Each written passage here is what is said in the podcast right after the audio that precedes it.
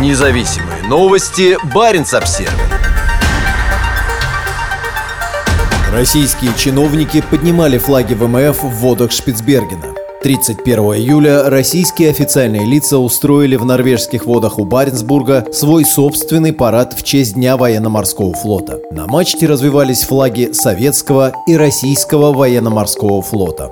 Не все проживающие в Норвегии россияне переживают из-за агрессивной войны против Украины. В шахтерском поселке Баренцбург героизм российского флота отметили символическим проходом нескольких малых судов с военными флагами. Событие на Шпицбергене произошло 31 июля, когда в России отмечается День военно-морского флота. Его участниками стали жители Баренцбурга, в том числе представители треста «Артик Уголь», генерального консульства, туристической компании «Грумант» и научно-исследовательских учреждений. Все они получают зарплату из российского бюджета. Фото и видео символического мероприятия сначала появилось в телеграм-канале Генерального консульства России в Баренцбурге и на странице Facebook Инги Валерьевны, контент-менеджера туристической компании «Грумант». Она входит в структуру «Артик Уголь», отвечающего практически за всю российскую деятельность на Шпицбергене. Поздравляю всех причастных и сочувствующих с Днем ВМФ. У нас прошел парад морской техники. Так как Шпицберген зона демилитаризированная, то и техника у нас просто морская. Написал писала она под снимками. Генеральное консульство назвало морской парад символическим проходом. При этом на мачтах головного судна и следовавшего за ним открытого многоцелевого катера развивались официальные военно-морские флаги, в том числе старый флаг ВМФ СССР.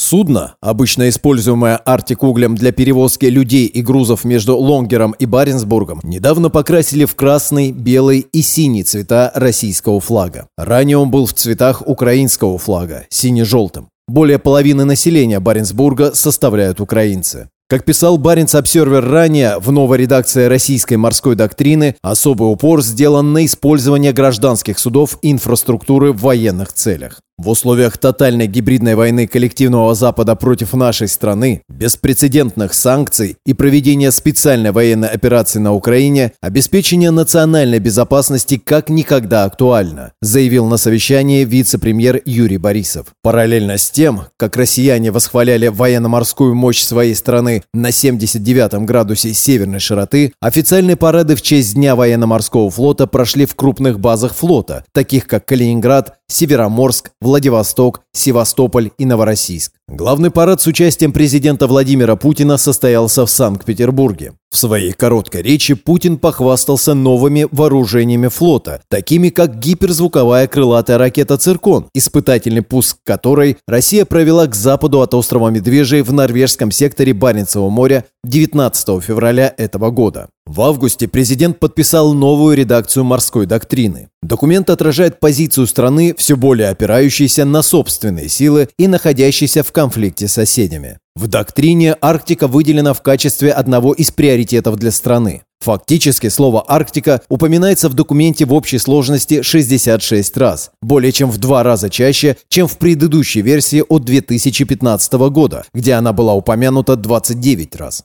На прошлой неделе официальный представитель МИД России Мария Захарова вновь обвинила Норвегию в наращивании военного присутствия на Шпицбергене. Как и в предыдущие годы, недовольство Москвы было вызвано ежегодным визитом на архипелаг норвежского фрегата. Захарова также осудила появление в акватории Баренцбурга 30 сентября катера норвежской береговой охраны. Катер зашел в акваторию шахтерского поселка без какого-либо уведомления о сроках и цели захода, сказала Захарова и вновь призвала Норвегию помнить о принципах и целях договора о Шпицбергене 1920 года, ограничивающего использование архипелага в военных целях. Статья 9 договора запрещает создание военно-морских баз и укреплений, а также использование Шпицбергена в военных целях. При этом соглашение не препятствует нахождению кораблей норвежского флота или береговой охраны в водах Шпицбергена или заходом в места вроде Лонгера или Баренцбурга. Тимофей Рогожин, бывший директор российской туристической компании «Грумант», считает крайне тревожным тот факт, что жители Баренцбурга отмечали День ВМФ тогда, когда вооруженные силы страны убивают украинцев в Украине. Из-за политических разногласий с министерскими чиновниками в Москве Рогожин в прошлом году уехал из Баренцбурга. Сейчас он живет в Лонгере, главном норвежском поселении Шпицбергена.